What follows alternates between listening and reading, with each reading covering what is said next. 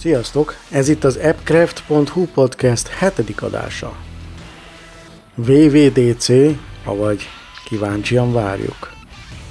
A mai adásban megbeszéljük, hogy átálltam a sötét oldalra, és Windows telefonomat Androidra cseréltem. A Microsoft megveszi a LinkedIn-t, a Samsung a Joyentet, és jönnek a hajlítható telefonok. Gábor összefoglalja a PVA Summitot, beszélgetünk a Chromebookon futtatható Android appokról, és megvitatjuk, hogy az Apple fejlesztői konferenciája valóban olyan unalmas volt-e, mint elsőre látszott. Jó szórakozást!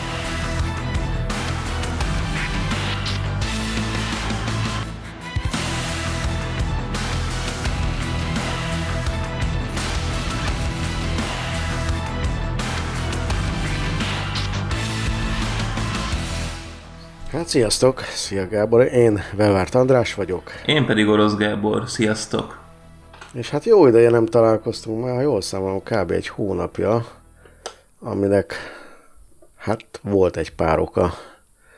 Gábor, kezdjük a múlt héttel, hogy miért nem tudtunk múlt héten fölvenni dolgokat. Hát a múlt hét igazából eléggé sűrű volt. Kezdtük azzal, hogy rögtön hétfőn volt egy jó kis eventünk, ahol közösen megnéztük a VVDC-t.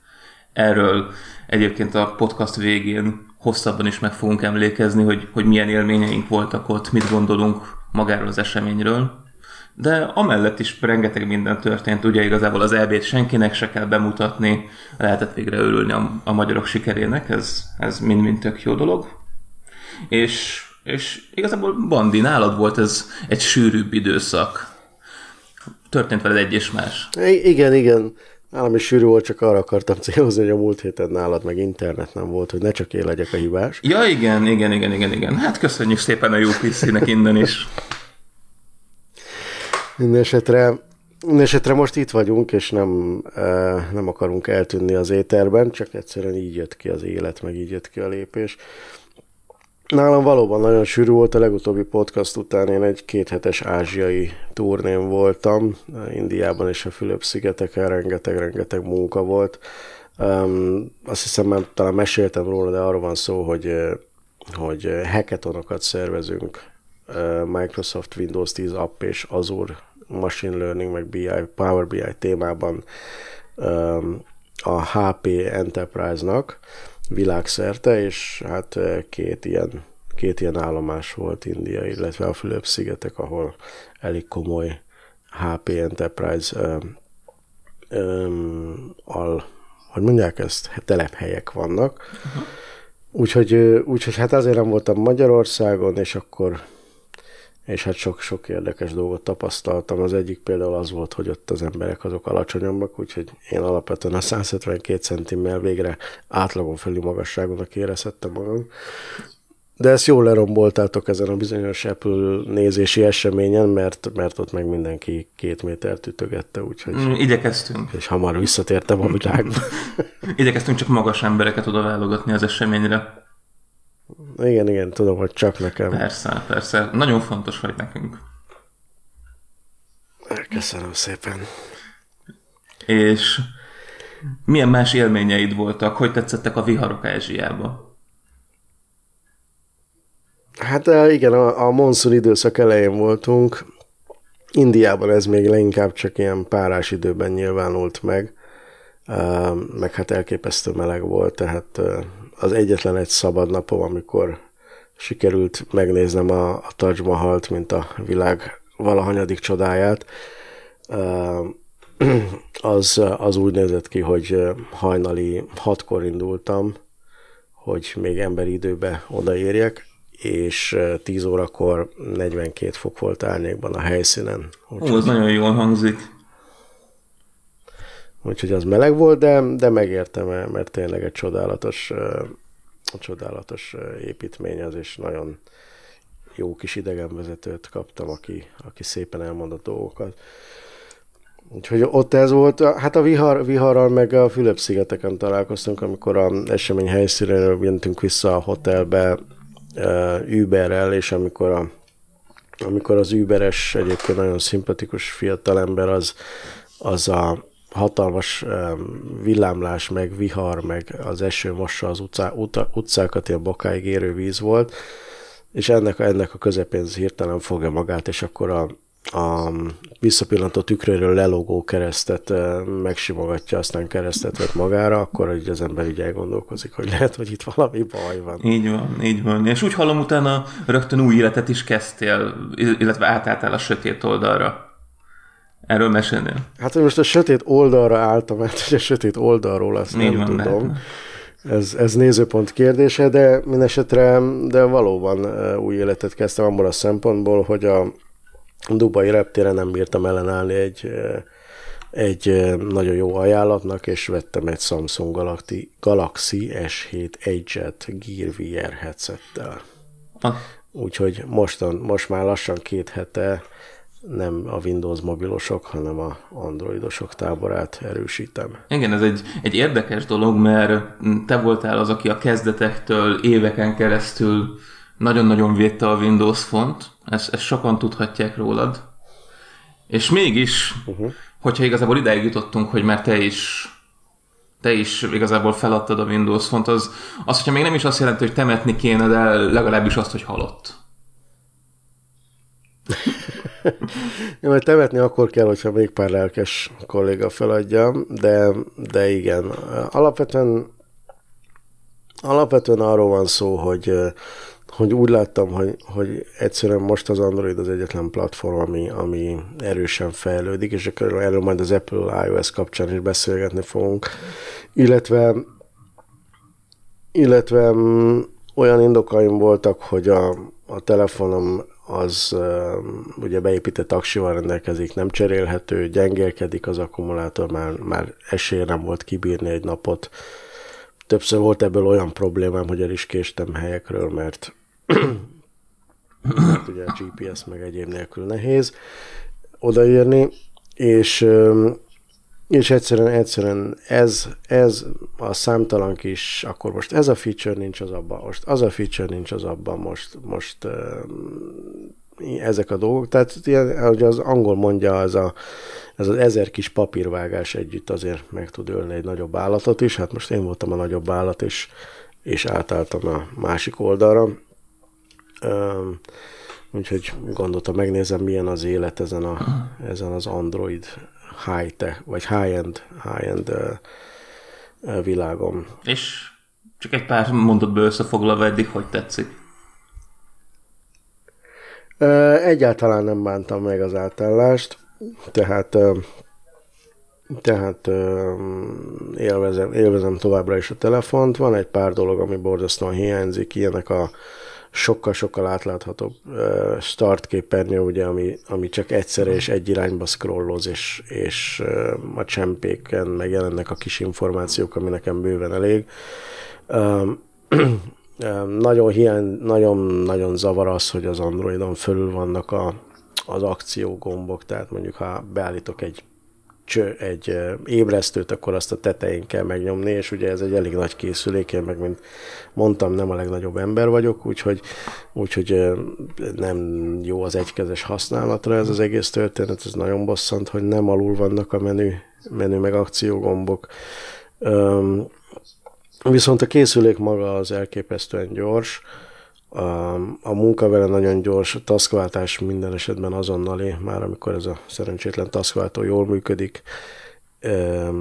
A notification is nagyon happy vagyok, és hát ugye ami az egésznek a lényege, hogy az appok azok, azok sok lépéssel előrébb járnak, mint Windows Phone-on, ugyanazok az appok, például az általam minden nap használt Waze, az ég és föld, ugye a Windows Phone-on megragadt a hármas verzió, és itt meg már négyes van, Úgyhogy, úgyhogy egyelőre happy vagyok.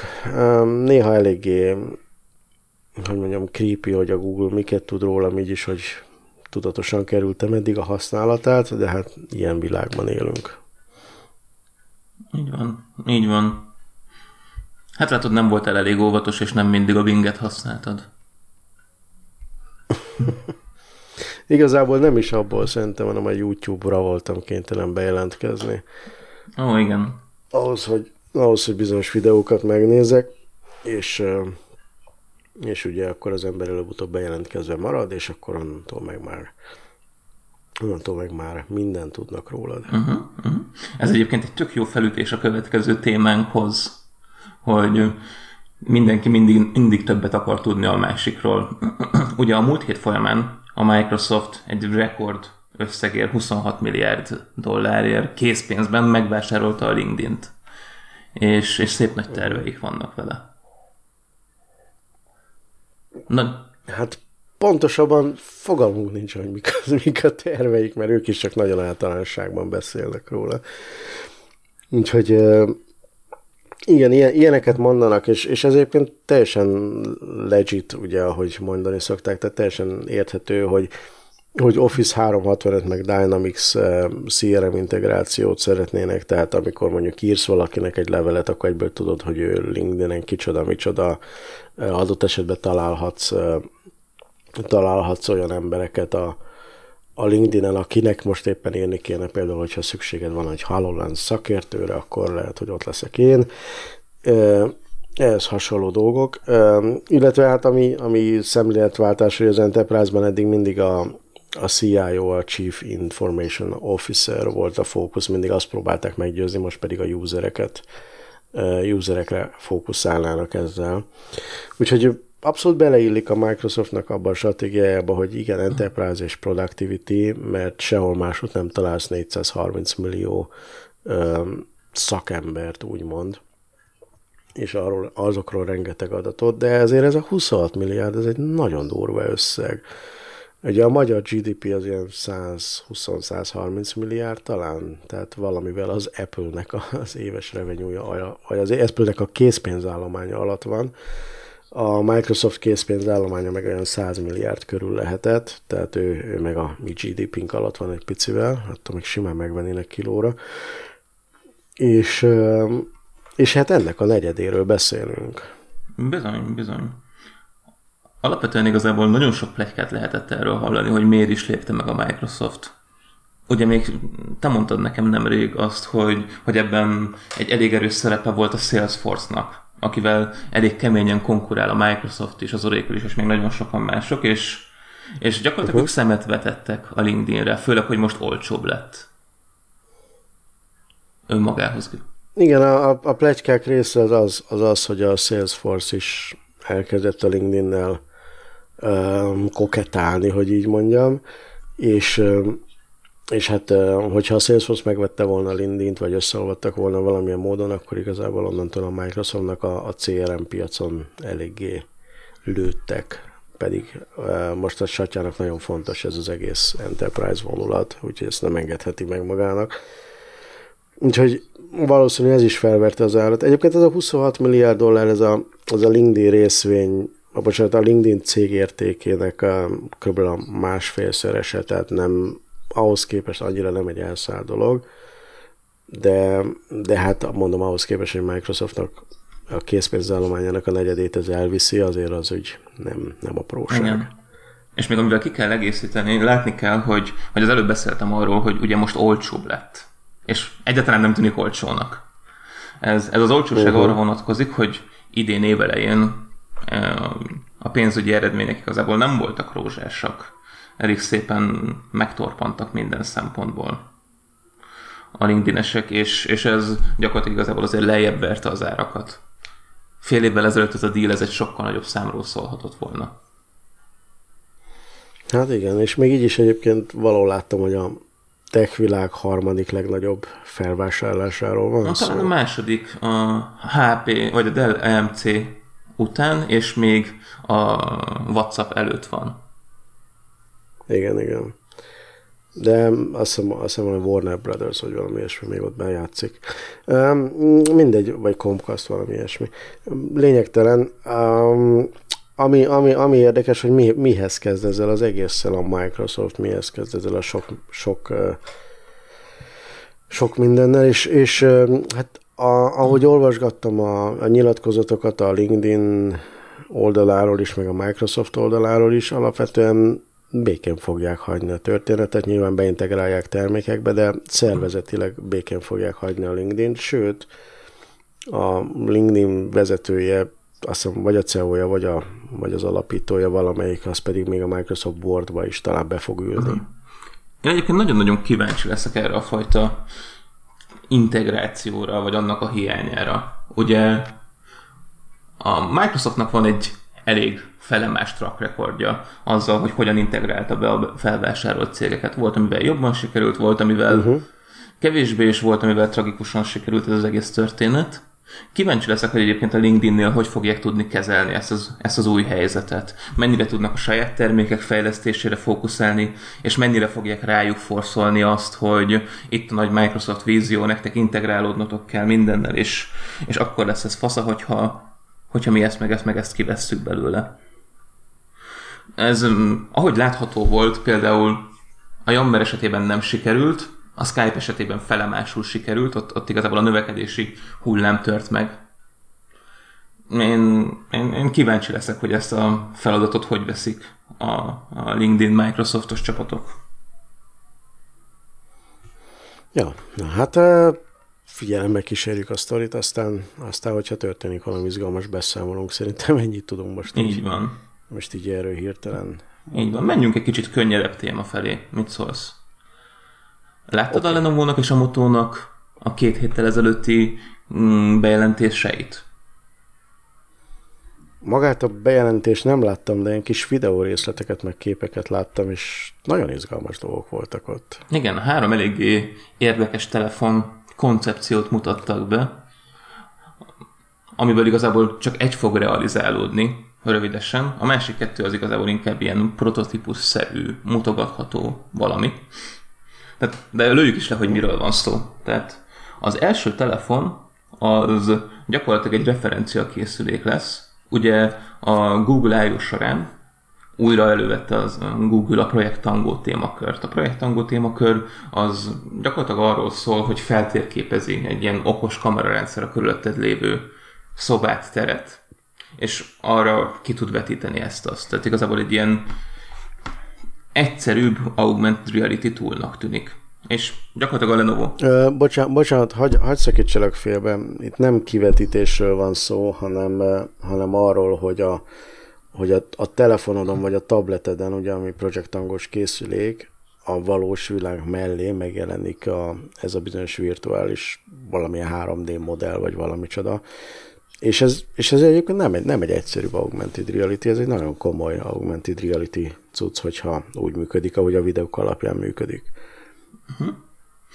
Az egyszerűt igazából olyan kontextusban használtam, hogy amennyire néztem a videókat, azért mondjuk augmented reality-ben a HoloLens komolyabbnak tűnt, de azt meg Mixed Reality-nak hívjuk, illetve még senki nem tudja, hogy pontosan minek hívjuk, okay. de, de a Microsoft meg a Magic Leap az Mixed Reality-nek hívja. Oké, okay, majd három év múlva tisztulnak ezek a, a kifejezések. Ja. Igen. De ennek ellenére egyébként a projekt hangú az nagyon izgalmas, az is nagyon izgalmas, hogy nem telt el egy hónap a Google I.O. óta, és, és végre már a Lenovo kijelent, na, bejelentett egy készüléket erre, ami, hogyha jól emlékszem, az ősztől már meg is vásárol, vásárolható lesz. Igen, valami ilyesmire emlék nekem is. Hát, szerintem előbb-utóbb a kezünk közé fog kerülni egy ilyen, aztán megnézzük. Az első projektangolt prototípusok nem voltak olyan nagyon meggyőzőek, de, de úgy tűnik, mint a videók alapján úgy tűnik, mint hogyha most azért ezeket a gyerekbetegségeket kinőtték volna. Hát egy részét biztos. Tehát azért nem aludtak ott a srácok az elmúlt egy évben sokat. Uh-huh. Igen. A másik érdekes készülék az úgy nézett ki, hogy van egy ilyen hosszú telefon. Emlékeztek arra, igazából egy csomó mém volt arról az iPhone 5 idejében, amikor, amikor az iPhone 4-hez képest megnőtt, hosszabb lett a készülék. Nos, a, ez a Lenovo készülék ez még sokkal hosszabb lett. Tényleg igazából itt abszolút visszaköszönnek ezek a régi mémek, és most azt lehet ezzel csinálni, hogy, hogy gyakorlatilag össze tudod hajtani, rá tudod hajtani a csuklódra ezt a készüléket. Nagyon... És akkor onnantól egy karkötő. Igen. Vagy óra, vagy valami wearable cucc lesz. Érdekes koncepció. Nagyon sokat nem mutattak az egésznek a user experience-éről. Nagyon kíváncsi lennék, hogy ezt hogy oldották meg. De, de én uh-huh. kíváncsi leszek. Maga hardverileg egy, egy nagyon-nagyon durva dologról van szó, mert itt egy csomó mindent meg kellett oldani, hogy hajlítható legyen az aksit, a, az alaplapot, a csippeket, stb.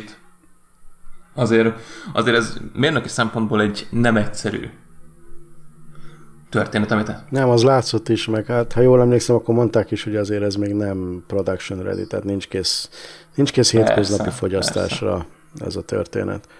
Persze, de hogyha már ennyire mutogatják, akkor nem lepődnék meg, hogyha egy-két éven belül találkoznánk vele. Kézzel fogható termék. Hát így van.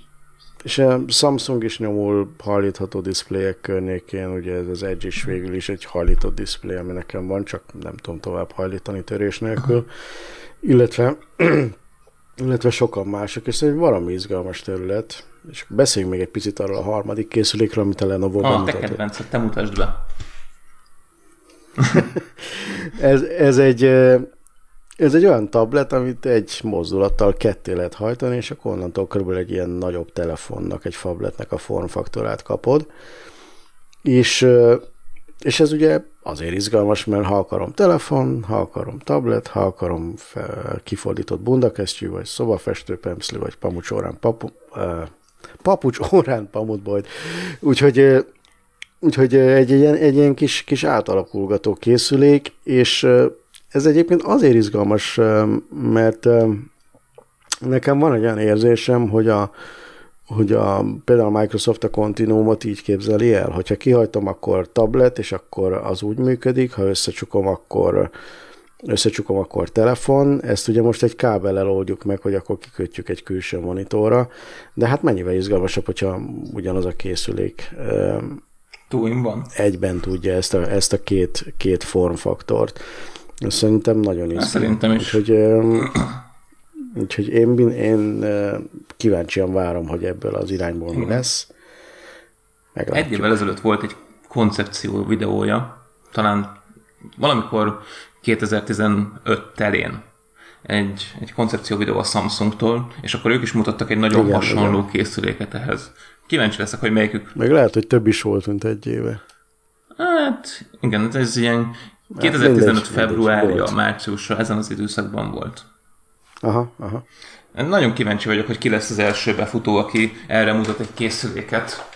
Akkor én emlékszem, hogy, hogy egy évvel ezelőtt eléggé lelkes voltam, és, és tettem olyan ö, felelőtlen kijelentéseket, hogyha ebből valódi készülék lesz, akkor én veszek is.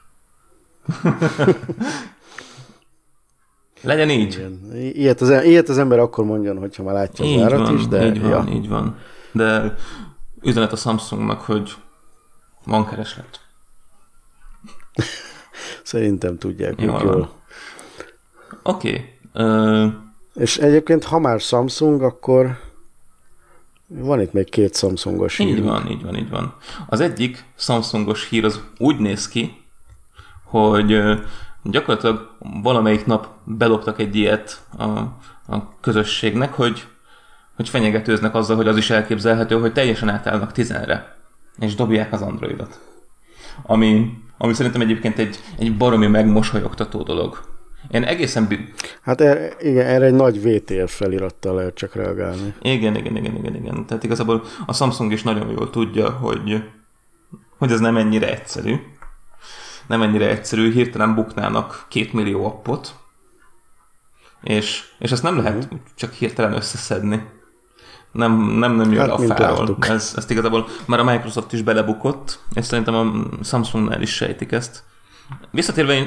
De egy pillanat, hogyha tizenre átállnak, attól még ők futtathatnak Android appot. Hát elvégre a, a BlackBerry is futtatott, BlackBerry OS, meg a mindenki más. Még a Microsoft is majdnem megcsinálta az Android a futtatás Windows mobilon. Igen, és nem, mert igazából mindegyiknél ugyanis a BlackBerry-nél nem merő megegyezett a Google-nél, Google-nel. Uh, van ez a Play Services komponense a rendszernek. Uh-huh. Ezt igazából csak a Google uh-huh. uh, engedélyével tudod használni, és, és nagyon sok olyan app van, ami a Play Services nélkül ugye nem működik. Egyedül csak az Amazon tudta ezt az egészet megugrani hogy ő igazából kialakította ezeket a saját szerviszeket, de hát nem biztos, hogy egyébként a Samsung ezt hirtelen megkapná, vagy hogyha meg is kapna, akkor nem biztos, hogy jobban járna, mint hogyha Androidon maradna. Hát azért az Amazon Phone sem egy sikertörténet. Igen, a tablet viszont inkább.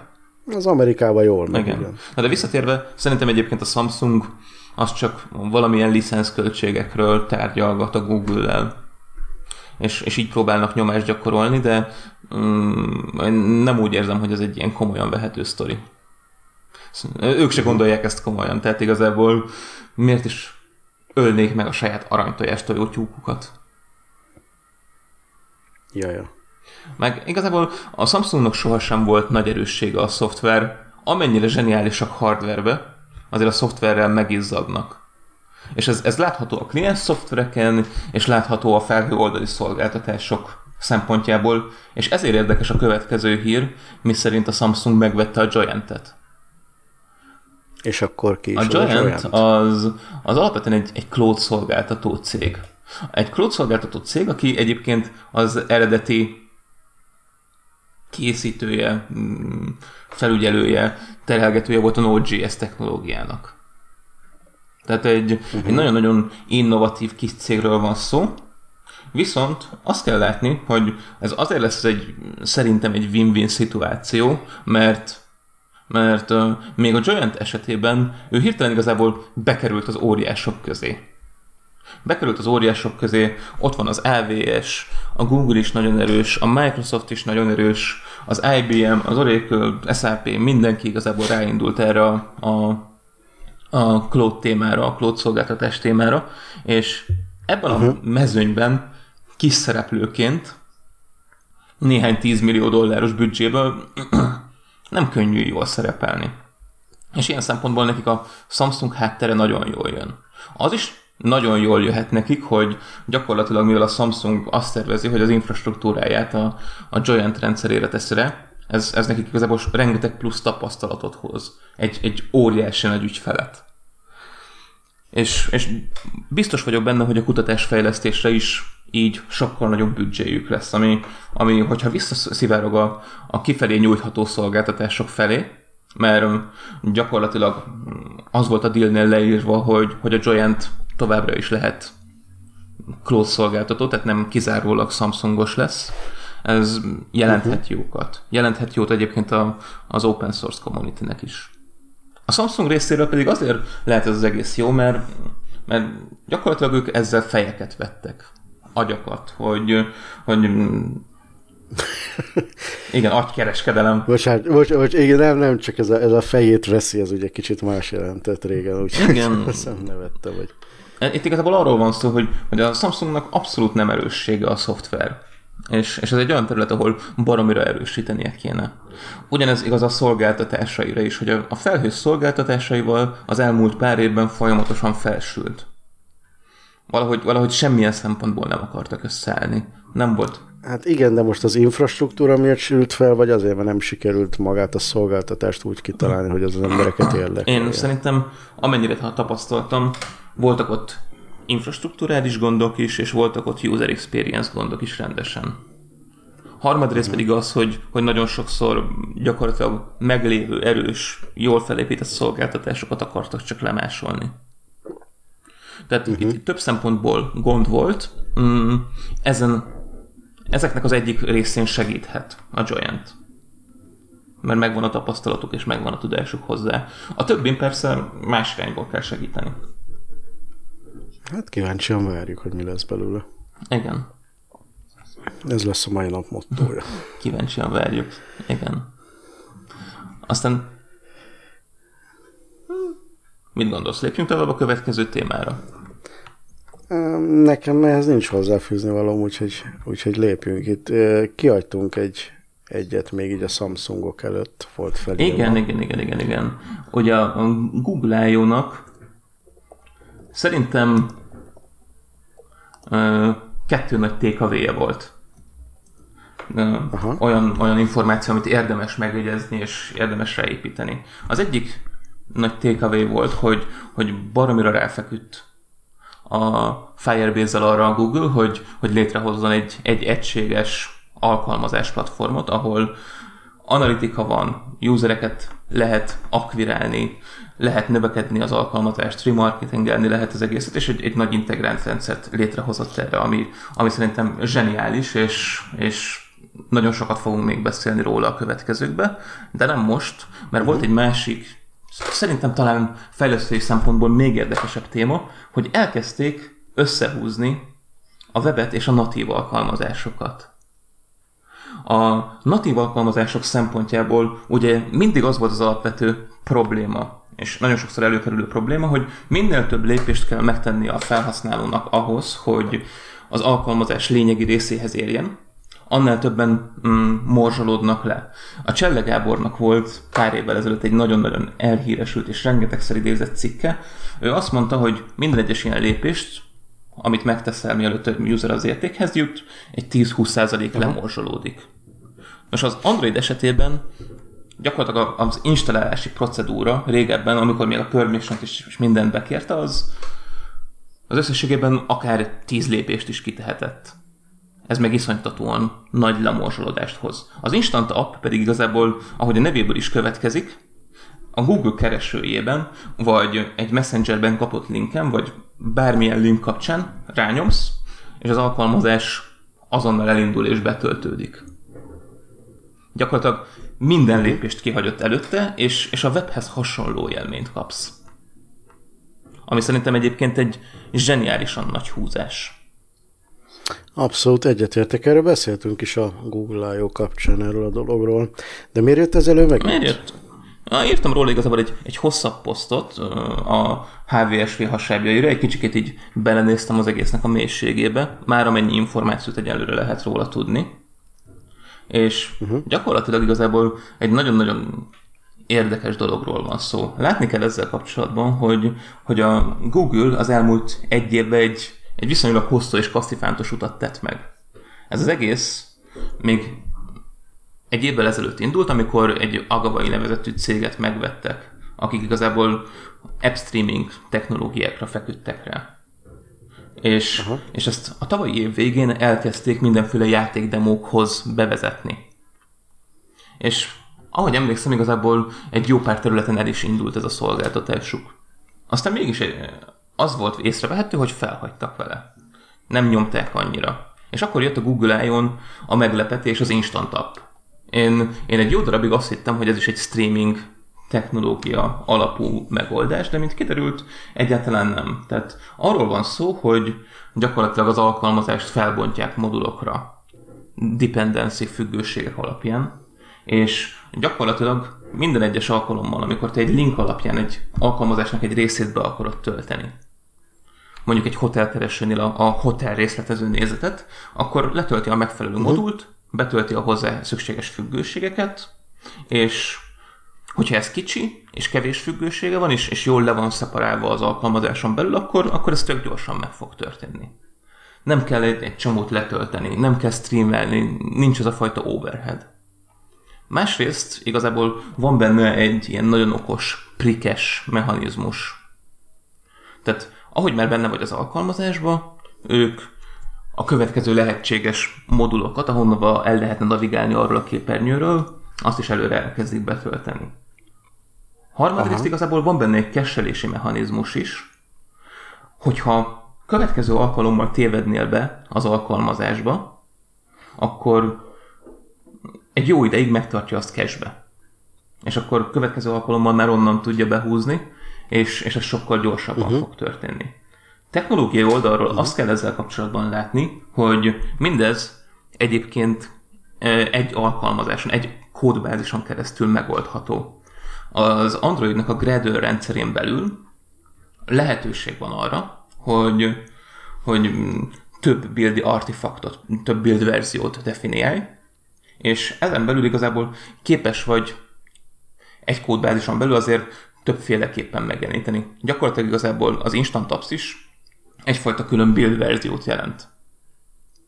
Itt lehet igazából azt megcsinálni, hogy egy dedikált helyen a jobb felső sarokban mondjuk beraksz egy install gombot, ami tovább vezeti uh-huh. a sztorba és, és megindítja a letöltést. Ez egy, egy nagyon-nagyon izgalmas téma. Látni kell azt is, hogy jelenleg igazából a Google mm, lépésről lépésre engedi rá a fejlesztőket. Ő lehet egy, egy formon jelentkezni, és akit beválogatnak, az, az elkezdhet dolgozni vele. Állítólag elég szép uh-huh. és hosszú várólista van ott, és, és a nyár folyamán folyamatosan igazából ezek alapján, a visszajelzések alapján folyamatosan javítani fogják, fejleszteni fogják ezt a rendszert, és ha minden igaz, a tervek szerint valamikor az ősz folyamán el is a élesbe. Én nekem még sajnos nem sikerült bekerülnem ezek közé a kedves fejlesztők közé, de keep trying. Keep trying. Igen, igen. De megint csak azt mondani, hogy kíváncsian várjuk, de tényleg, amikor a Google I-ról beszéltünk, akkor is úgy gondoltam, hogy ez egy, ez egy game changing technológia lehet, csak nagyon szeretném már így végfelhasználóként látni, hogy, hogy hogyan is működik ez. De hát akkor ezek szerint valamikor idén ez még megtörtént. Igen, igen, igen, igen. Azt már lehetett látni, a Verge például kirakott egy videót arról, hogy a, a Google I-on azért volt egy olyan rész, ahol oda lehetett menni, és akkor a kezedbe adtak olyan telefonokat, amiken már voltak ilyen szolgáltatások. És, és nagyon ügyes dolgokat mutattak. Meg tudtak nyitni linkről is dolgokat, de bemutattak egy ilyen okos parkoló automatát is, ahol, uh-huh. hogyha jól emlékszem, egy NFC-s megoldás volt, hozzáérintetted a telefonodat, és úgy töltötte be a parkoló automatás szoftvert, egy, egy képernyőt, ahol igazából fizetni tudsz, hogy, hogy az nem volt a telefonodon. És nem is nyitottál meg egy linket, tehát mm, nagyon-nagyon ügyes és meggyőző demo volt az ott. Tök jó. Lássuk a, Lássuk saját, a, saját szemünket. De izgi, izgi, izgi. Okay. A következő téma viszont már, már a, a mába vezet minket, a progresszív webes appokkal. De azért mielőtt ebbe elmerülünk, mert nem mindenki webfejlesztő itt, mondjuk én sem, mi az a progresszív webes app? A progresszív webes appok annak az előbb felvázolt Google víziónak, miszerint összehúzzák a webet a natívval, a másik fele. Uh-huh. Gyakorlatilag a, a webet ruházzák fel olyan képességekkel, hogy képes legyen a natív appokkal konkurálni. Több szempontból is. Tehát az, az egyik ilyen mm, komponens a Service Worker, ami nagyon-nagyon leegyszerűsítve, és tényleg igazából végletesen leegyszerűsítem a történetet. Egyrészt Aha. képesek lesznek a webes alkalmazások a háttérben futni, ilyen background uh, szervizekként. Másrészt igazából képesek lesznek offline-ba letenni a saját kis tartalmaikat. Um, harmadrészt gyakorlatilag a Chrome-on keresztül van egy olyan kis ügyes technológia, hogyha minél többször nyitod meg ezt a webes alkalmazást, akkor akkor felajánlja neked, hogy installáld a készülékedre. És onnantól kezdve egy full screen teljesen natívnak tűnő alkalmazási élményt kapsz tőlük. Ezt tavaly az indiai Flipkart csapat demozta is, és ha megnézed az androidos telefonon a Flipkart Lite-ot, akkor, akkor szerintem meg fogsz lepődni, hogy mennyire natív-szerű élményt ad neked.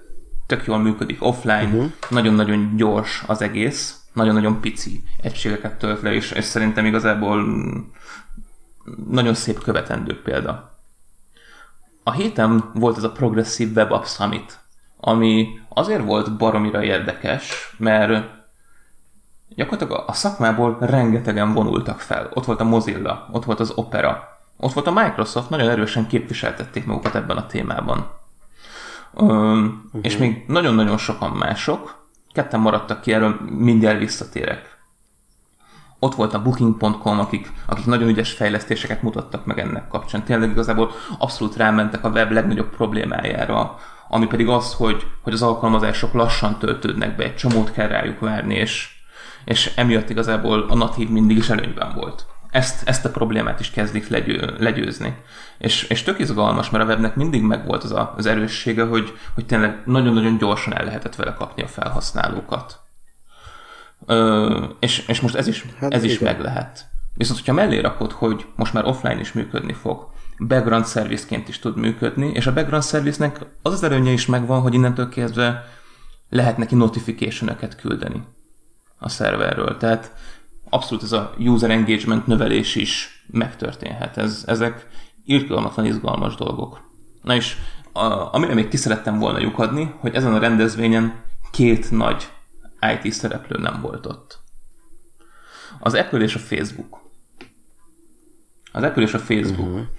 Ugye a VVDC kapcsán is nézegettük a Safari újdonságait, és, és IndexDB-t már kaptunk. Ezzel már igazából offline-ba le lehet rakni az adatokat. Viszont Service Worker-t nem, és így se a notification se a background service nem működnek, és, és azért volt itt egy kis elkeseredés. Akkor is volt elkeseredés, amikor láttuk, hogy itt sajnos nem jelentek meg. Viszont az egyik vezető fejlesztőjük Twitteren tegnap vagy tegnap előtt ö, baromira őszintén megnyílt, és mondta, hogy, hogy nagyon-nagyon sajnálják, hogy őket nem lehettek, és, és abszolút elhangzott egy komoly ígéret, hogy, hogy a következő alkalommal már biztosan ők is ott lesznek, és a Jake Archibald, a, a Google-nek az egyik nagyobb webplatformos vezetőfejlesztője, ki is húzta uh-huh. az apple emberkéből, hogy gyakorlatilag nem egy, egy produkt vagy egy üzleti döntés miatt nem készült el az egész, hanem egyszerűen még nem értek a végére, nem implementálták ezt az egészet, tehát itt igazából egyszerűen Aha. Egyszerűen igazából ki lett mondva végre, tehát hogy... Nem tartanak ott. Igen. Tehát dolgoznak rajta, és a következő ilyen eseményen már ők is ott lesznek. És ez szerintem egy tök jó hír. Ez tök jó. Azért az Apple nem szokott ilyeneket mondani, hogy, hogy nem vagyunk kész, és mind dolgozunk. Uh-huh. Úgyhogy... Ez, ez nekem is meglepő volt, ennél, ennél az Apple sokkal zártabb szokott lenni. Nem baj, nyíljanak csak, nyíljanak. Mindenkinek jobb tettődik, ha csak kinyíltak. Így van. Úgyhogy... A másik, hát persze igazából az Apple-nél is, hogyha megnézed, a Swift projektnek nagyon-nagyon jó tett ez az anyítás. Aha. A másik az, aki nem volt ott, és nem is nagyon nyilatkozott, ez a Facebook. Ők pedig egy komoly webes szereplő. És igenis, meg nem is, de hogyha megnézed, az utóbbi időkben a bevételeiknek a 80 valahány százaléka már a mobilról jön. És ott, ott ők abszolút a, a natív irányba mozdultak el. Emlékszel a múlt hét nagy morgásokat generáló hírére, hogy, hogy elkezdték igazából a Messenger-t kivezetni mobilwebről. És, uh-huh. és mindenkit terelnek a natív apjuk irányába. És ez szerintem nem véletlen, ez egyébként egy tudatos termékdöntés náluk.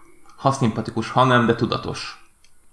Mert mobilról jönnek igazából az ő felhasználóik, és hogyha megnézed, ugye rengetegszer volt az a, az, az állítás, hogy, hogy gyakorlatilag a Facebook sokaknak a kaput jelenti az internetre. A Luke Vröxkinek, vagy Vröbleszki, sajnos uh-huh. igazából mindig bajba vagyok a nevével, volt is erről egy, egy nagyon jó ábrája néhány héttel ezelőtt. Ki is ő egyébként? A Google-nél dolgozik, és az egyik egyik vezető designerük. Nagyon sok termékükön, a Google Plus-on, a Spaces-en, és még egy jó pár máson dolgozott. Volt neki egy jó pár startupja, és ő, egy, ő design szempontból egy, egy nagyon híres figura. És ő osztott meg... Akkor most bevallottam a, bevallottam a tudáshiányomat. És ő mit mondott? Nem, ő igazából egy nagyon jó kis ábrát állított össze, különböző statisztikákból kinyerte, hogy, hogy iszonyat nagy része a felhasználóknak már a Google-ön keresztül, a Google Facebook abban épített böngészőjén keresztül nézi az internetet.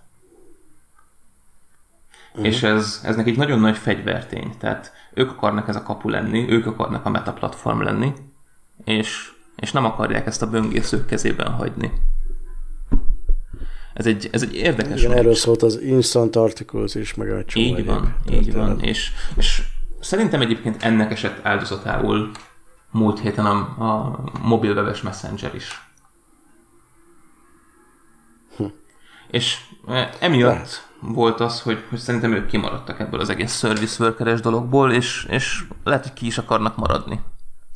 Teljesen, mert, mert nekik igazából a natív alkalmazások nagyobb kontrollt és, és jobb monetizációs lehetőségeket kínálnak. De persze szívük joga, hogy így döntsenek. Hogyne. Hogyne. Jó, szerintem ezt elég alaposan körbe is jártuk. A, a két tikavé az egészből, hogy, hogy tényleg a Microsoft, a Microsoft, a Google szépen kezdő összehúzni a natív Androidot és a, a mobil webet. De mintha lett volna itt valami Microsoftos ír a, a PVL kapcsán, nem? Hogy ők is nagyon erősen ott voltak, és igen, nem tudom, hogy te ott voltál nálunk. Május elején volt egy, egy jó kis meetupunk a Logmeme-be. Nem, azt éppen ki kellett hagyjam. És járt nálunk Nolan Lawson. Nolan Lawson, ő korábban a Squarespace-nek dolgozott New Yorkban, és amikor nálunk járt, akkor, akkor a Mozilla-nak köszönhettük ezt a túráját. Ő volt az, aki a háttérben szponzorálta ezt az egészet, külön is köszönet nekik ezért. És Nolan mm, egy, egy olyan srác, aki korábban egyébként Android fejlesztő is volt, de az utóbbi években nagyon a webre ment rá, és az elmúlt egy évben, kevesebb, mint egy évben a, a progresszív webes appok voltak a, a, az ő szíve csücskei. A korábban nagyon sikeres Pokédex apját ö, publikálta is, a forrását is megnyitotta is, és jó sok helyen beszélt erről. És az egészben a poén, uh-huh. hogy itt beszélt nálunk, um, Farkas Bálint után, aki a Microsoftnak az egyik jeles evangelistája, és uh-huh. talán egy vagy két héttel később derült ki, hogy, hogy Nolan Seattle-be, a Redmondba a Microsoftnál folytatja, a webplatformnál, ott lesz az egyik PM, és, és nyilvánvalóan a progresszív web app a, az a téma, az a vízió, amivel őt megfogták. És, és a, konkrétan a vízió az az volt, hogy elkészítesz egy progresszív webes alkalmazást, és készen van egy Windows 10-es alkalmazásod is. Uh-huh. De hát egyébként a Windows 10-es alkalmazás már lé- nagyon régóta lehet HTML JavaScript-ba csinálni. Ez önmagában nem újdonság, de, de igen, ez PVA. Igen, és vannak service workerek, background működés, notification és a többi, és a többi, és a többi. Tehát a Nolent ezzel elkapták. És kíváncsi vagyok. Egyébként alapvetően szimpatikus, ami az utóbbi években az Edge környékén történik. Nyilván Windowsolni, így nem sokat találkozok vele, de akkor is szimpatikus, ami körülötte történik. Ja. Oké. Okay. És hogyha már egy böngészőkről beszélünk, akkor beszéljünk egy olyan böngészőről, ami egy komplet operációs rendszer is. A Chrome OS. Igen, az. igen. Ugye a Chrome OS-nek, hogyha belegondolunk, egyetlen egy nagy problémája volt. Ami egyben előnye is volt, hogy, hogy egyetlen böngésző az egész, de az összes alkalmazás is böngészős volt emiatt, és, és sajnos úgy tűnik, hogy a világban még mindig nem annyira jó az internet lefedettség, amennyire szeretnénk azt meg a webes oldalak se voltak annyira barátságosak, mint azt szerettük volna, és, és annak ellenére ez igazából egy ilyen fék, féke volt ennek a rendszernek. Féke volt, hogy, hogy nagyon kevés alkalmazást volt elképes igazán offline futtatni. És most a Google I.O.N. húzott a, a Google egy igazán huszárosat. Ami azt jelentette, hogy jön a, jön a Play Store Chromebookra, és jön a majdnem két millió androidos alkalmazás is a Chromebookra. A hír most, így pár héttel a Google I.O. után az, hogy hogy most már az első ilyen uh, Canary build, Nightly build ki is jött az Asusnak a flip gépére, és lehet próbálgatni ezt az egész dolgot. Ott van egy touchos gép, ott vannak az androidos appok, és, és elkezdett az egész dolog működni. Amennyire én egyébként olvastam erről fórumokon, meg cikkekben, összefoglalókban, egyelőre kicsit felemás a kép. Tehát vannak alkalmazások, uh-huh. amik szuperül működnek, de vannak olyan alkalmazások, amik, amik annyira azért még mindig nem. De gyakorlatilag ez még igazából az első kanári build, és még hónapok vannak ahhoz, hogy, hogy, hogy ebből egy végleges történet legyen, de ez már most is egy létező dolog, és kipróbálható dolog. És ezt, ezt nem kell meglátni. Ha jól tudom, akkor, ha jól tudom, akkor ez, ehhez azért egy új Chromebook generáció kell, nem? Tehát a meglevők nem mindegyikre kapja meg, vagy rosszul emlékszem? Mm. Arról van szó, hogy, hogy talán igazából azok a Chromebookok fogják megkapni, amik az elmúlt két vagy három évben készültek. Uh-huh. Öm, az ennél régebbiek valószínűleg nem. Értem. Um, ez, ez egyébként még egy nagyon izgalmas dolog, és, és egy olyan terület, ahol, ahol a Microsoft azért nem biztos, hogy nyugodtan alszik ezek után, mert, mert tényleg a Chromebooknak az előnye az egyszerűsége, és a Windows az soha az életben nem lesz egyszerű, megpróbálták már, de nem sikerült, mert egyszerűen túlságosan sok mindent tud. A Chromebook viszont eljutott eddig a bizonyos good enough szintig, és ezzel, hogy ezzel, hogy a madivatos alkalmazások, felhasználási területek, meg egyebek azok, azok Android appokként elérhetők lesznek a Chromebookon, ezzel azért nagyon sok embert meg tudnak fogni, és nagyon sok ember azt fogja mondani, hogy engem nem érdekel a bonyolult Windows kezelés, meg mit tudom én, hiába jóval kevésbé tamagocsi ma már a Windows, mint régen volt, hanem, hanem a, igen, a Chromebook miért ne. Akkor van, gyakorlatilag van egy desktop androidos gépem, az összes olyan jópofa appal, amit én szeretek, meg csinál, meg használok, stb. stb. És hát azért láthattuk, hogy sok olyan cég van manapság, aki nem is nagyon figyel már oda a webes megjelenésre, inkább a mobilre teszi a hangsúlyt. Úgyhogy itt, itt azért a Microsoft consumer, bocsánat, a Google consumer piacon elég erősen támadja a Microsoftot ezzel az egész történettel. Érdekes lesz. Kíváncsian várjuk. Igen, de... hogy így hosszú távon igen, lesz ebben. Business oldalról szerintem igazából egy tök érdekes dologról van szó, mert ezek kicsi, könnyű és nagyon olcsó gépek, és, és van itt igazából szerintem még egy baromi nagy előny, hogy, hogy futtathatnak armos csippeket is. Armos csippeket, amik uh-huh. közül már, már nagyon sok nagyon erős. Ugye igazából ami a, a Galaxy S7 Edge-ben is dübörög, az is egy, egy iszonytatóan erős chip és, igen, igen, érződik. És, és ami igazából ennek az érdekessége, hogy, hogy jó páron a nagy készülékgyártókból, a nagy PC gyártókból szintúgy terveznek és gyártanak is armos csippeket.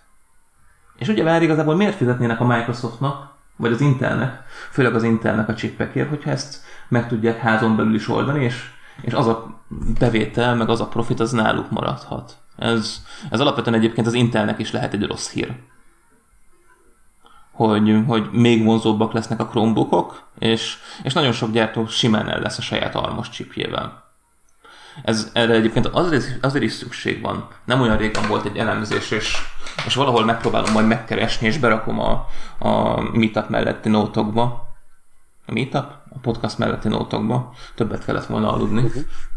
Ahol arról volt szó, hogy manapság a PC-s gyártók egy ilyen másfél és 5 százalék közötti profitrátával tudnak dolgozni.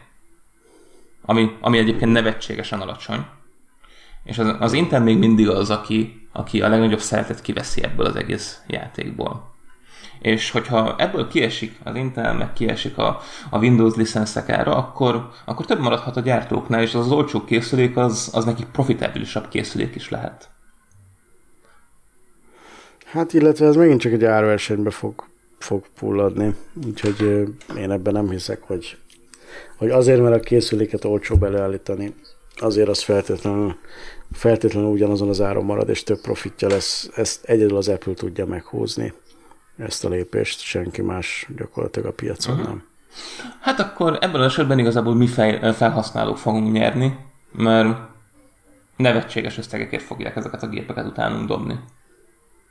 Hmm. És nevetségesen gagyik is lesznek, úgyhogy nem biztos, hogy hát, sokat lesz vele. ilyen is, olyan is. Biztos vagyok benne, igen, hogy igen, ilyet igen. is, olyat is fogunk az egészből kapni. A következő előnye még az egésznek az lehet, hogy bár a tabletek miatt most is nagyon sok androidos app azért abszolút adaptívan van felépítve, a material design egyes elemei ehhez nagy támogatást is adnak, de ezáltal, hogy, hogy kiterjedt a desktopra, és kiterjedt a Chromebookokra is, valószínűleg még több app kapja uh-huh. meg ezt a nézetet is, ami szintén igazából egy, egy tök érdekes történet lesz. Jót fog tenni ennek az ökoszisztémának, jó irányba fogja mozgatni. Jaj, De nem csak ez. Szintén egy, egy másfél hetes hírről van szó, hogy előbb az Apple jelentette be, majd néhány órával később a Google is, hogy a, a saját sztoriaik esetében a subscription alapú árazású appok esetében ezt a régi revenue splittingüket, ami egyébként egy 70%, 30% arányba osztott el, 70 a fejlesztőnek, 30 a, a nagy cégnek, lecsökkentik 85-15-re. Tehát a fejlesztők még többet kapnak. És ez csak az előfizetéses konstrukciókra Így vonatkozik? Van. Így van. Uh-huh. Így van. Viszont, hogyha megnézed, erről is nagyon sok statisztikát lehet találni. Hát, ha megtalálom arról is a cikkeket, és akkor vagy a csoportba, vagy a nótokba szépen ki fogom rakni. Egyre kevesebb fizetősap van. Ezzel szemben igazából egyre több olyan nap, ami in-app purchase-ből szed be pénzeket, vagy, vagy előfizetéssel, vagy valami harmadik módon, saját módon. Uh-huh. Tehát láthatóan erre tolódott a piac, és, és itt van a többség, és egyre kevesebb az, ami gyakorlatilag egyszer kér egy pénzt az elején. Egyébként érthető is, mert, mert belegondolsz, hogy ha egyszer kérsz pénzt, akkor, akkor az a, főleg, hogyha van valami szolgáltatás is mögötte, szerverek, stb., akkor az annyira nem jó modell. De persze erről te sokkal többet tudnál mesélni. Tudnék. De nem is az biztos nem nem ideális modell, az előfizetés az sokkal jobb, az egyértelmű. Sajnos nem volt lehetőségünk ezt a Songartnál kipróbálni, de sokat gondolkoztunk rajta. De hát a Windows Store-ban az még nem volt uh-huh. jelen, úgyhogy ott, és onnan van a usereink nagyon nagy többsége. Uh-huh. De szerintem haladjunk is tovább, mert, mert még van egy nagy témánk, és már az első óra végén járunk. Igen, igen, igen, igen. És akkor megérkeztünk a VVDC-hez. A VVDC-hez, aminek uh-huh a mostani eventet gyakorlatilag szépen két részre is lehetne csapni. Mert volt az a keynote, ami, ami abszolút nagyon durván a, a konzumer vásárlói rétegnek szólt, az egy, egy, egy patika mérleggel kimert sales event volt, és volt egy csomó más, más session, mint a Platform State of the Union, meg több mint száz, sőt, majdnem 200 különböző session, ami, ami abszolút technikai embereknek szólt. És, és ez egyébként érdekes lesz elválasztani. Na mostanában a, ezeknek a nagy technológiai konferenciáknak egyébként ez a felépítése, hogy hogy a kínótot azt az átlag ember is figyelemmel kíséri, ha másképp nem, akkor, akkor mindenféle újságírókon keresztül. Úgyhogy ott, úgyhogy ott mutatják be platform újdonságokat, meg ehhez hasonló dolgokat, és, és igazából magát a fejlesztőnek szóló történetet, azt nem. A Microsoft ebből a szempontból kivétel, mert ők bátran mutogatnak kódot. Uh-huh. egy, egy fejlesztői konferencia kínótján, ami Igen. hát furá, furá hangzik, de ez a kivétel. Viszont, um, viszont az Apple esetében, de, bocsánat, mondjad? De, de igen, de mind a Facebooknál, mind a Google-nál, mind az Apple-nél a, a másik oldalra tevődik a hangsúly. Bár teszem, az a Microsoft is azért sok end user dolgot bemutatott a legutóbbi builden a következő Windows 10 verzióra. De igazából ezzel, ezzel még önmagában nekem nem is lenne olyan nagyon sok bajom, bár tényleg furcsa, hogy egy fejlesztői konferencián nincsen szó fejlesztőkről a keynote-ban. Viszont, viszont azért nekem elég sok bajom volt ezzel az Apple, Apple keynote és mondom, most kifejezetten a keynote-ról beszélek, nem a nem, a, nem az utána következő technikai dolgokról. Méghozzá az volt vele a problémám, hogy, hogy, hogy nem láttam azt a előremutatást és lendületet, ami, ami az összes többinél meg volt. A Facebook ugye felvázolt egy ilyen 5-10 éves jövőképet drónokkal, meg mesterséges intelligenciával. A Google tolta a, a progresszív appokat, a tangót, a most nem progresszív appokat, a, tehát ezt a instant appokat, a tangót, a, a, egy, egy csomó-csomó izgalmas történetet, persze ott is azért beszéltünk, hogy voltak mellélövései. Um, de, de mindenképpen hozott, hozott valami innovációt. A Microsoft is a felholdalon, az, e, a fejlesztőeszközök oldalon, meg a Windows 10 oldalon is mutatott újdonságokat, meg előremutató dolgokat. És ehhez képest most nagyon leegyszerűsítem, és persze nem így van, de, de az Apple az bemutatott néhány uh, tűzijátékos hátteret a Messenger abba, az iMessage abba, bocsánat. És, uh, és valahogy, valahogy nem, érez, nem érzem azt az Apple-nél, hogy, hogy menne tovább az, a, az az innovációs szekér, amit nagyon sokan a Steve Jobsnak tanúsítanak. Jó, levitted a hangodat, akkor, akkor átveszem minden a, a szót, és, és hú, egy csomó gondolat keveredik a fejemben, és megpróbálom ezt igazából átlátható módon átadni. Tehát ugyanazt, amikor, amikor múlt hétfőn néztük, akkor én is bazicsalódottan álltam fel, hogy hát nem ezt vártam. Nem ezt vártam, mert igazából sokkal konzumerebb volt. Aztán egyet aludtam rá, és akkor rájöttem arra, hogy mégiscsak ezt a streamet rengeteg sokan nézik.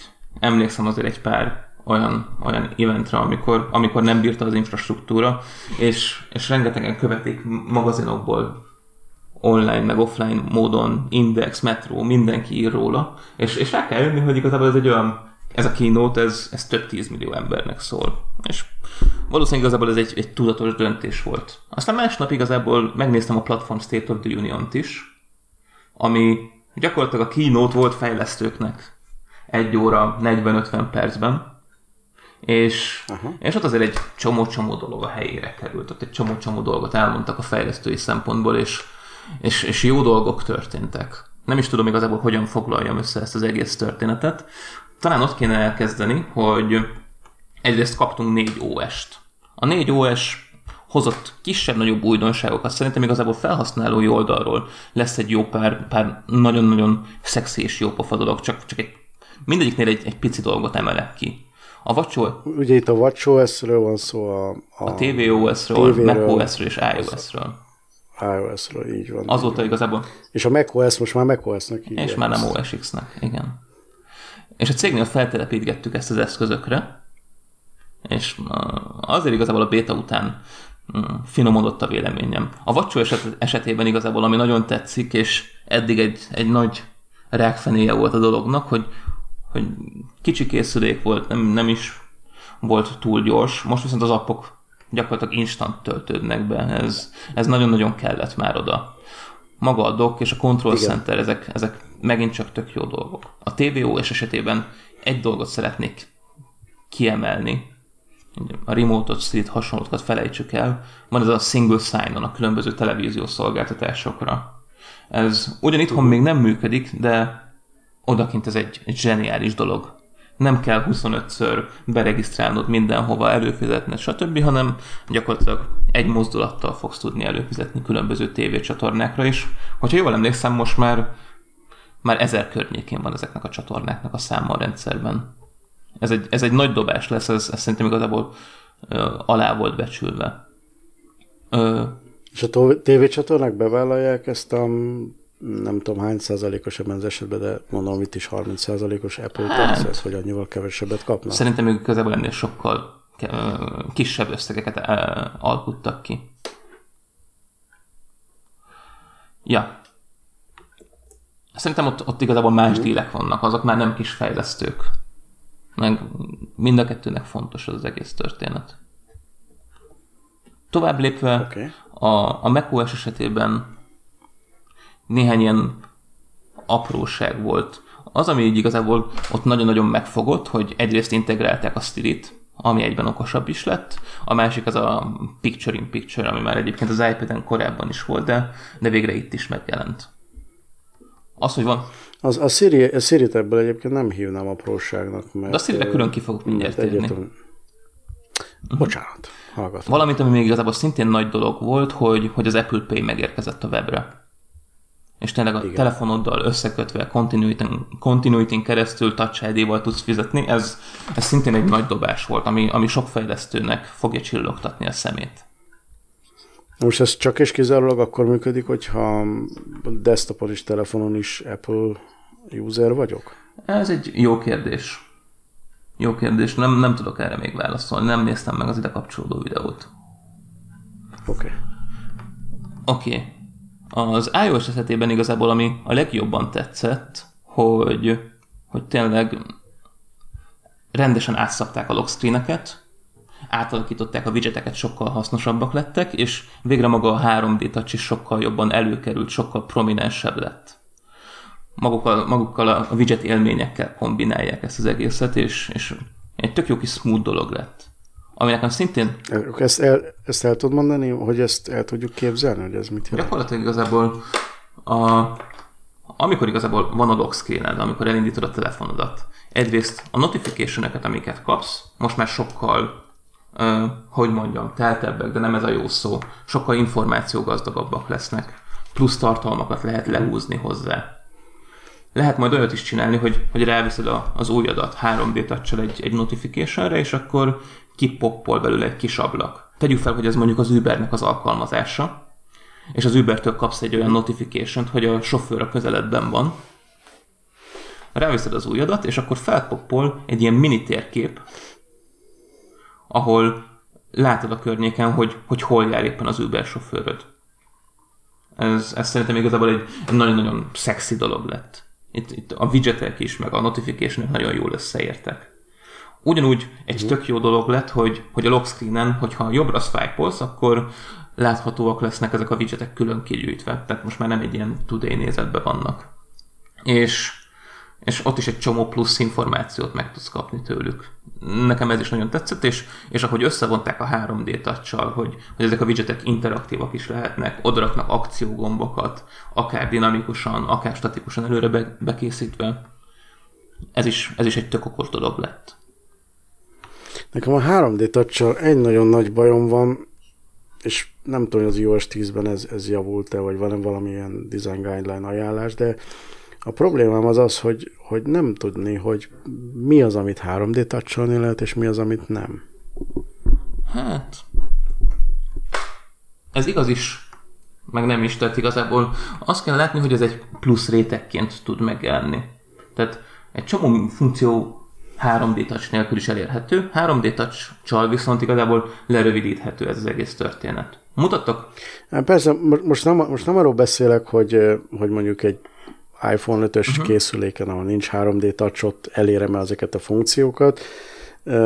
Értem, ez világos. A probléma, problémám az az, hogy, hogy ez nem egy jó user experience, amikor erősen végig kell nyomkodnom a félképernyőt, hogy rájöjjek, hogy a 30 vezérlőből melyik az, amin, vagy 30 gomból, vagy, vagy ikonkából, vagy szövegből, melyik az, amin van 3D touch, és melyik az, amin uh-huh. nincs. Ezt, ezt szerintem igazából ezen továbbra se javítottak. Ezt a felhasználók szempontjából én egy ilyen, ilyen power user funkciónak érzem. Hogy aki ezt megtanulja kihasználni, annak, annak nyújt egy csomó pluszt. Gyakorlatilag igazából ki tud váltani tappokat. Kevesebbet kell majd tappolgatni a képernyőn. Per- persze, persze. Alapvetően, alapvetően tök jó a 3D, tehát csak mondom, ez, a, ez, a, ez az egész discoverability, ez, ez egy olyan mankó a történeten, ami így húsba köti, és, és és úgy érzem, hogy UX szempontból baromi frusztráló, nem az, amikor van 3D touch, hanem amikor, amikor próbálkoznod kell, hogy, elő, hogy kitalált, hogy van-e. És, és nem, tehát ilyen UX elvekkel az egész történet szembe megy. Tehát én azt várnám, hogy legyen valami, valami egyértelmű jelzés a design guideline által irányított, hogy és mondok valami hülyességet, hogy mondjuk szaggatott vonallal körbe kell keríteni azokat a mhm. területeket, amik 3D tartsosak. Tehát, hogy, hogy ránézésre lássam, hogy oké, okay, akkor itt érdemes vele próbálkozni, oké, okay, akkor itt nem. Uh, igen. Igen, de én erről egy médiumon olvastam egy jó pár cikket. Médium. Hát persze, hol máshol olvasna az ember cikket. Tehát olvastam egy csomó cikket erről, és, és abszolút mennek erről viták a designerek között is, hogy, hogy ez jó ötlet lenne, vagy nem, UX szempontból ez segítene, vagy sem, vagy igazából túl bloated lenne az interfész, vagy elrontaná. Kell ezt igazából mindenki felé propagálni, vagy meghagyni egyfajta power user feature-nek? Tehát itt szerintem egyébként nagyon-nagyon sok szempont van, és, és nagyon sok szempontnak igazat tudok adni, és mm, persze nem találom közben ezt a közös igazságot. Igen, uh-huh. ennyi.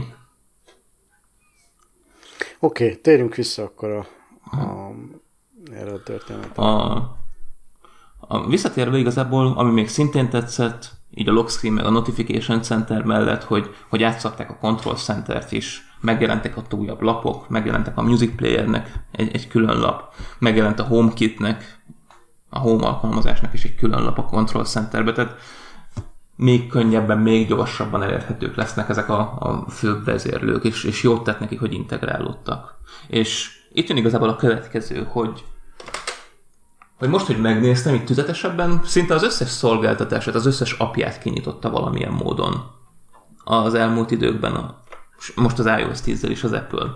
Egyrészt igazából itt érkezünk meg a Sirihez, ami sokkal okosabb, kontextuálisabb lett. Tényleg ez, ez abszolút látható, és, és azzal, hogy megnyitották a fejlesztőknek is, ez egy nagyon-nagyon érdekes dolog lett. Ehhez tartozik egy, egy, egy kis okosság. Van egy, egy objektum, amit NS User Activity-nek hívnak. Itt gyakorlatilag okay. az egyes alkalmazások kontextus információkat mondhatnak meg magukról, teljesen privát, privacy-nak megfelelő módon. Tehát én, mint alkalmazás megmondom, hogy mit akarok magamról tudatni. Mondok egy példát erre. Vegyünk mondjuk egy, egy Foursquare-t, vagy egy Yelp-et. A Yelp-en mondjuk kinézek egy éttermet. Kinézem mm, mondjuk a 9 kerben a verandát. És azon vagyok, okay. és utána behívom a Siri-t, hogy figyelj, tervez nekem egy útvonalat oda. Akkor a Siri nek nem kell megmondanom, hogy én a verandába akarok menni, mert az alkalmazások tudják ezt az információt közölni vele, de nem azon a creepy módon, hogy, hogy majd ott a Siri azokat az információkat kiszedi, hanem tényleg az alkalmazás tudja megmondani róla. Az alkalmazás váltóba is be tudnak alulra épülni ilyen kis ikonok, és teszem azt mondjuk az Uber megmondhatja, hogy ő oda beépül. Készít oda egy beépülőt, és uh-huh. teszem azt, hogy kimegy az alkalmazásváltóba, ott alul megjelenik az Ubernek egy, egy ilyen picike kis sávja, ahol azt mondja, hogy elviszlek téged a veranda étterembe.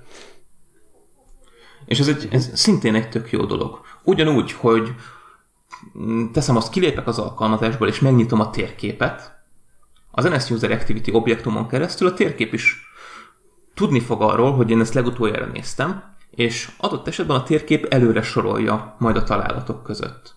Hogy ho, ho, ho hát én oda tudlak téged vinni. És így okosabb lesz. Aha. És ez a, tört, ez a beépülés történet, ez kizárólag a telefonon történik, vagy van, van ennek valami szerver oldali lehetősége is? Ez, ahogy láttam, ez abszolút a telefonon történik. Uh-huh. Abszolút a telefonon, és nem, nem, tört, igazából... nem zúzzák ki ezt az az űrbe. Igazából ez volt a, ez volt a problémám a, a másik ugye megnyitott um, Apple szolgáltatással az iMessage-el is, hogy ott is a ott is a telefonon vannak azok a kiegészítők, amiket, uh-huh. amiket be lehet tenni. És és ezzel szembe megy ugye az Alexa, meg a, meg a Cortana, meg Mindenki. A, meg mindenki más, meg a Facebook, akik, akik ugye azt mondják, hogy ők a felhőben is tudnak létezni, és a felhőben is ki tudják egészíteni az éppen aktuális személyi asszisztenst azzal, ezzel, azzal a, ezzel azzal a plusz feature-rel. Tehát és, és ez az, ami, ez az, ami még egy érdekes történet volt nekem itt, hogy, a, hogy az Apple ugye az appekből lett nagy, érdekes, még a nevében is benne van, de, de nagyon sokan kezdik rebesgetni ezt a bizonyos post-app world tehát az, az appek utáni világot, ami, ami pontosan ezekről az intelligens égensekről és a rajtuk elvég, keresztül elvégezhető munkákról szól, mert, mert amikor én mit tudom én, a, a fent említett veranda étteremnek tegyük fel, hogy van valami apja, vagy van valami webes jelenléte, hogyha én ott asztalt szeretnék foglalni, akkor, akkor ne kell már nekem azt a veranda appot letölteni, mert életemben először járok Budapesten, tegyük fel, és lehet, hogy utoljára, de szeretnék ott asztalt foglalni.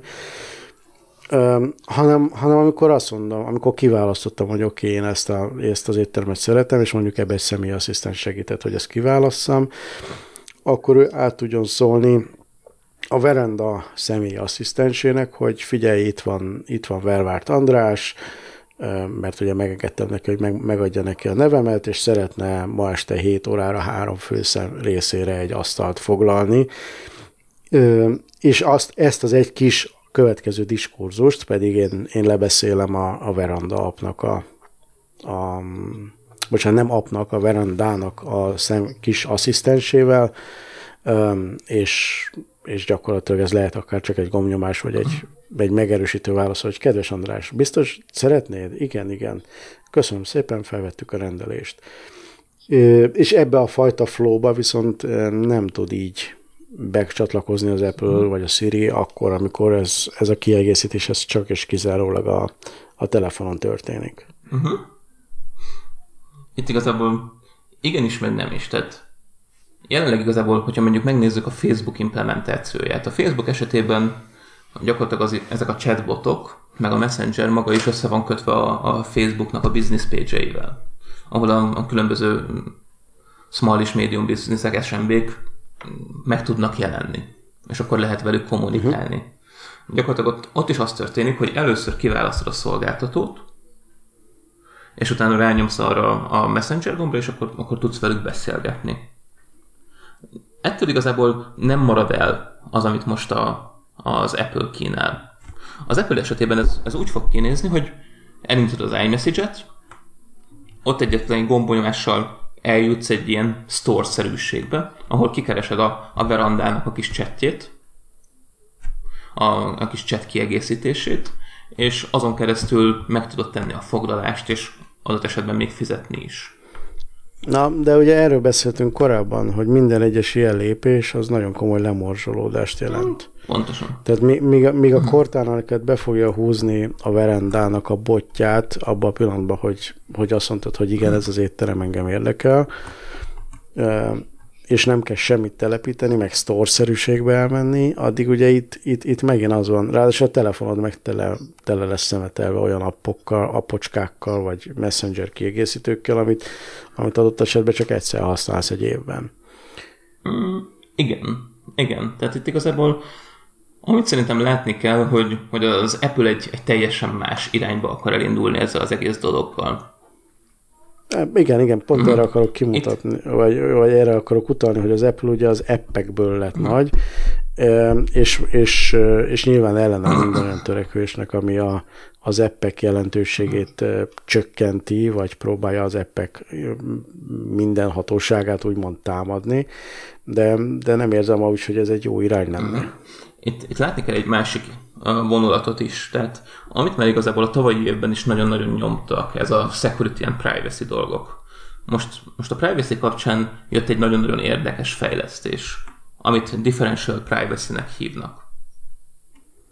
Ami azt jelenti, hogy Igen. gyakorlatilag a telefonodon minden egyes információt mm, úgy tudsz majd tárolni, hogy közben igazából noise van körülvéve, és az Apple szervereinek, a szolgáltatók szervereinek is úgy tudsz majd adatokat küldeni, ami jobb, mint hogyha anonimizálva lenne, hogy gyakorlatilag noizokat illesztesz bele. És statisztikai módszerek alapján ki tudnak poppolni onnan a választások. Mondok igazából erre egy példát. Ezt hozták igazából a Platform State of the Union esetében is. Az, hogy Aha. fejlesztőként mondjuk készítenek egy szörvit. Készítenek egy szörvit arról, hogy ti tabot preferáljátok, vagy a space-eket preferáljátok a kódotokba az indentáláshoz. És, uh-huh. és minden egyes ember megteszi a saját kis választását, és emellé automatikusan a rendszer mielőtt felküldeni az Apple szerverekre, odarak valamilyen kis noise-ot. Tabot space, tabot space, tabot space, valami egyenletes eloszlásba. Itt ennek igazából van egy nagyon bonyolult matematikai része is a, a történetnek. És tegyük fel, hogy 10 vagy 100 milliók felküldik ezt az információt az Apple szervereire. És azt mondja a matek, hogy a noise ellenére gyakorlatilag ők, ők meg tudják majd állapítani, hogy, hogy melyik irányba húz inkább a nép, tabot vagy space preferálnak, viszont minden egyes emberre abszolút anonimizálva lett ez az egész történet. Igen, és, és ez tök, és ez válasz volt arra a felvetésemre, hogy, hmm. hogy ugye az Apple ezzel az egész privacy nyomulással kizárja magát a machine learning előnyeiből, és igazából azt kell mondjam, hogy régen ezzel, ezzel azért részben nem. nem Viszont ki, a felhasználóit de... jobban megvédi. Uh-huh, tudod, miért, uh-huh. tudod, persze, miért lehet ez az egész érdekes? Két szempontból is. Hogyha megnézed Európát, Európában, az EU-ban nagyon-nagyon ter- terjednek ezek a megoldások. Egyre több céget csesztetnek azzal, hogy, hogy miért turkálsz a felhasználó adataiba, és még több privacy-t akarnak tőlük kierőszakolni. Még hogyha megnézed, ennek az ellentetje, akár az USA, akár a Kína, ahol egyre többet akarnak belemenni a felhasználók adataiba. És ezzel a, a, a húzással gyakorlatilag igazából ügyesen bebalanszolták magukat, hogy, hogy mind a kettőnél jól működhet ez az egész történet. És, és nem tudom, hogy igazából a következő évek merre fognak vezetni. Viszont, hogyha a kormányoknak, EU-nak, USA-nak, Kínának, Japánnak, bárkinek a, a nyomulása tovább folytatódik ezekre a témákra, lehet ez egyébként egy baromira nyerő stratégia. Ahol, ahol a többiek hirtelen ott találhatják magukat, hogy, hogy hirtelen hátrányban vannak. Egyébként látni kell, hogy ez a differential privacy, ez nem egy új dolog, meg nem az Apple találta ki. Ezt nem tudom, hogy melyik amerikai egyetemen kutatóknak egy elég komoly csoportja dolgozta ki, volt erről egy nagyon-nagyon komoly könyv is. Az én számomra feldolgozhatatlan és olvashatatlan. Nem vagyok matematikus, és és aki ezt írta, igazából tök elismerően fogalmazott róla, és látni kell, hogy neki volt egy pár kutatótársa, és a kutatótársak közül nem egy egyébként a Microsoftnál vagy az Amazonnál dolgozik. Abszolút érdekes dolog ez a differential privacy, és arról is beszéltünk sokat, hogy, a, hogy az Apple a zászlójára tűzte ezt az egész privacy témát. Szerintem kb. egy éve történt uh-huh. először. Uh, amivel én úgy gondolom, hogy abszolút a Google-el szembe helyezte magát, és, és a Google ellenében határozza meg magát. Ezt egyébként a Microsoft is eljátszotta annak idején elég csúnya kampányok keretében. Ez szerintem elegánsabb. De, de, de ez, igen, igen, de, de ez abszolút nem válasz arra a kérdésre, hogy, hogy hogyan lesz versenyképes a post-app világban, tehát ebben az egész uh, asszisztens alapú um, világban az, a, az az Apple, aki adott esetben csak a kliensen gondolkozik a, a Siri-nek, meg a iMessage-nek a bővítéséről. Gyakorlatilag ezzel lehet.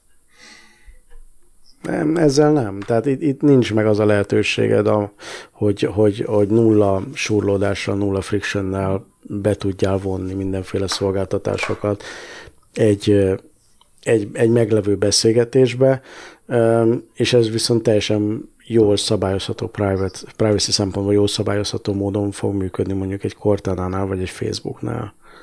Mm, Facebook és privacy? What? tudom, tudom, tudom.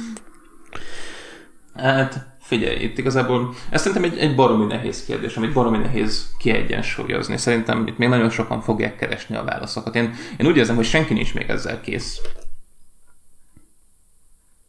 senki nincs még ez. Hát akkor kíváncsi, kíváncsian várjuk. Kíváncsian várjuk. tehát, igen. Amit még igazából ehhez hozzá akartam tenni, az az, hogy, hogy tehát igazából egy csomó alkalmazást megnyitottak, megnyitották a Siri-t, megnyitották a mapot, a HomeKit-et, csomó helyen nyitották. Egyébként a phone és a Contacts alkalmazást is megnyitották.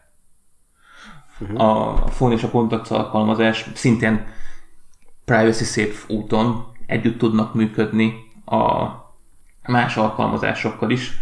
Teszem azt igazából a phone alkalmazás ki tudja szipkázni mondjuk a Whatsappból, Viberből, hasonló alkalmazásokból a, az ottani handlerödet, a user handlerödet, és akkor azok megjelennek majd az ottani kis síten.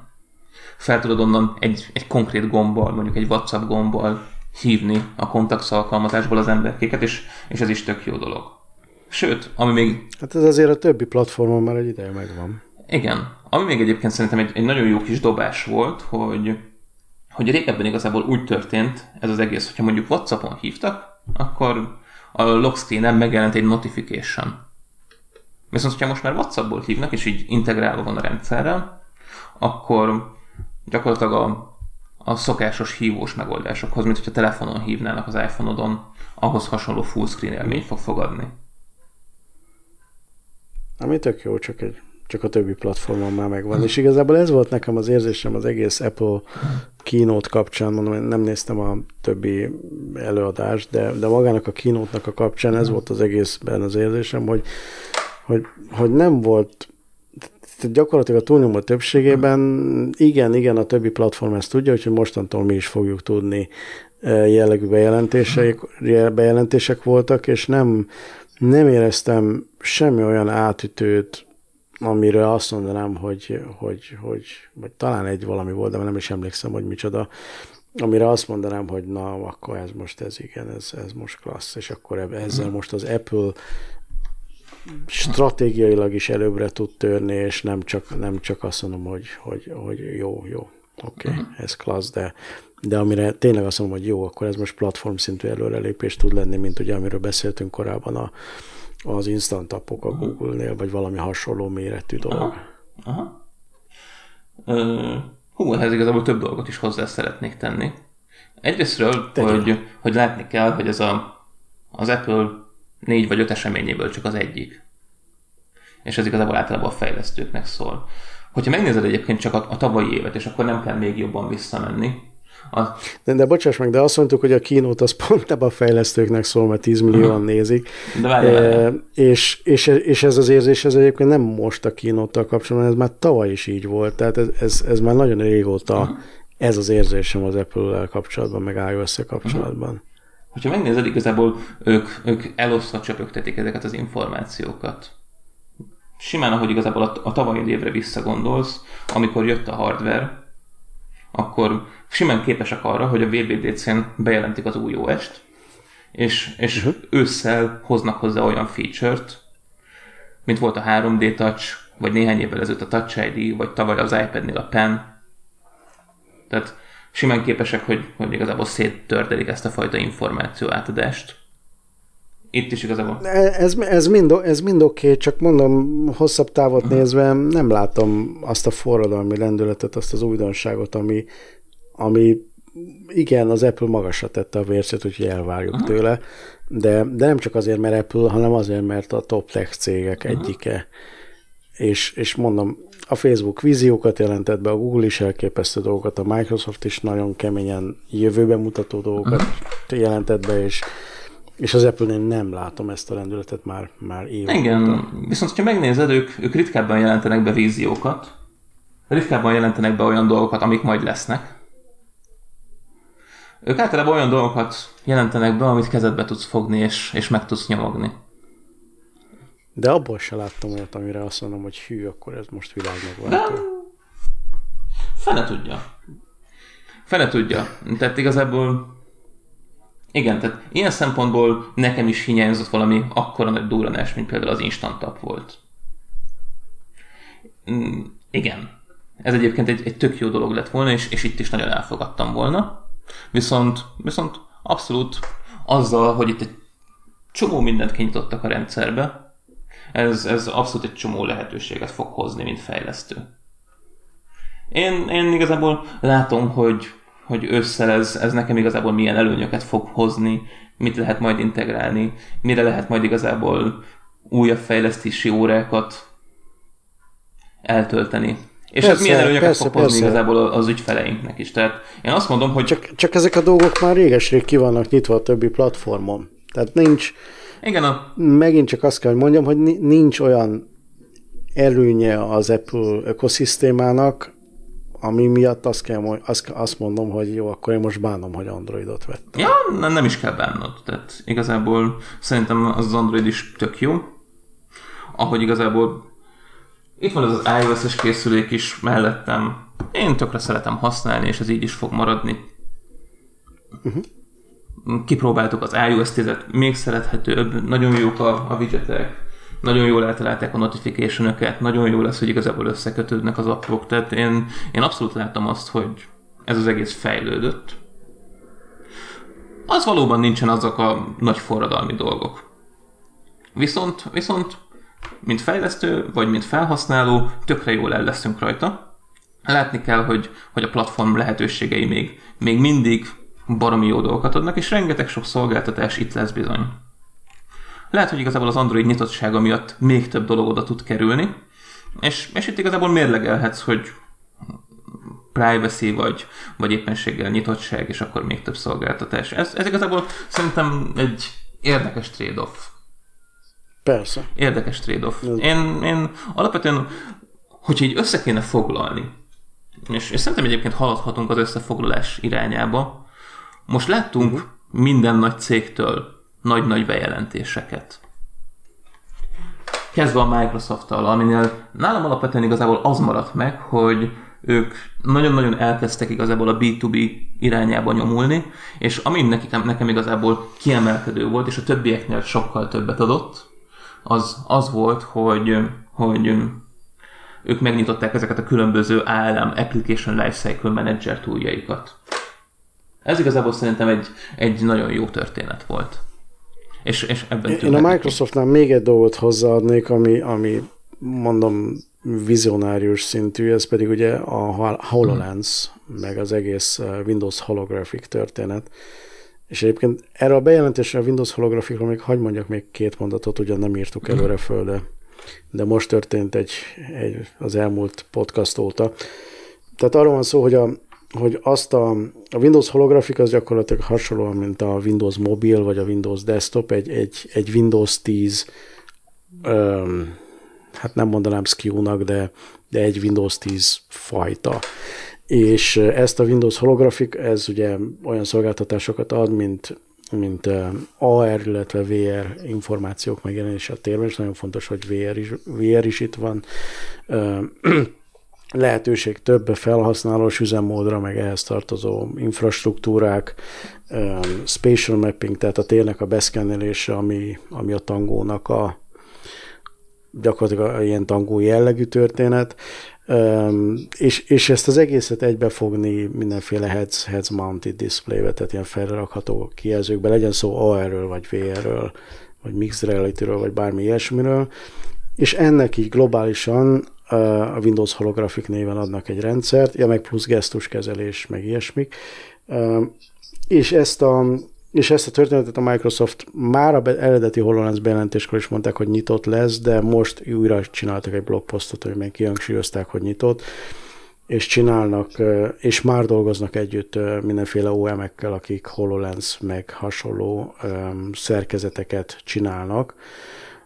Én úgy várom, hogy jövőre ebből már, ebből már elég komoly eszközdömping lesz, mint ahogy idén a VR eszközök is megjelentek. Meg persze a HTC Vive is be fog csatlakozni ebbe a ebbe a Windows holografik világba, talán még az Oculus is.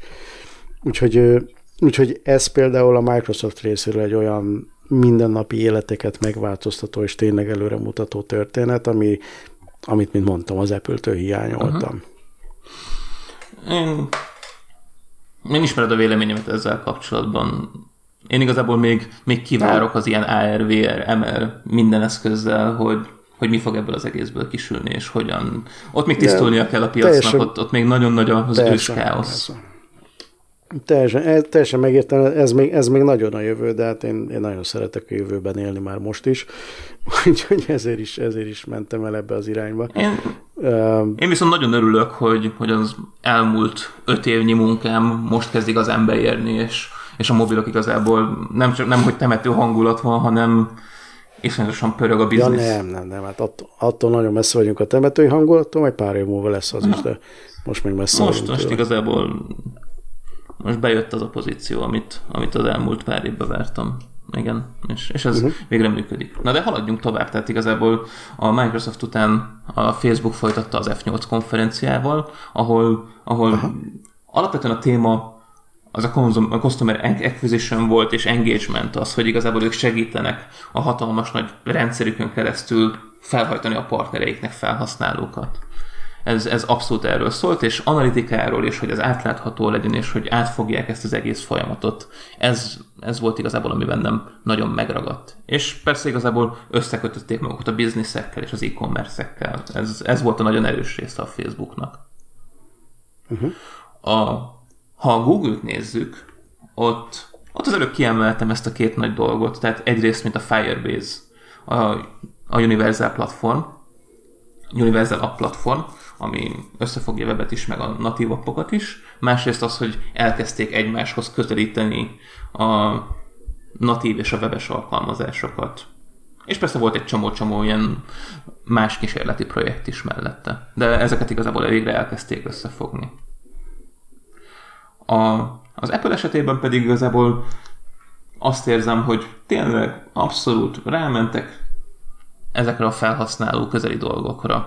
És, és ugyanúgy igazából azt csinálják, amiket, amiben évek óta jók, hogy, hozzák a felhasználókat, és, és a fejlesztők szeretik őket. Igen, tehát ez az én, én összefoglalom igazából az elmúlt két hónap konferencia dömpingje után. igen, igen. Alapvetően tényleg egyetértek a, az elemzéseddel, uh-huh. úgyhogy, úgyhogy nincs is mit hozzátenni.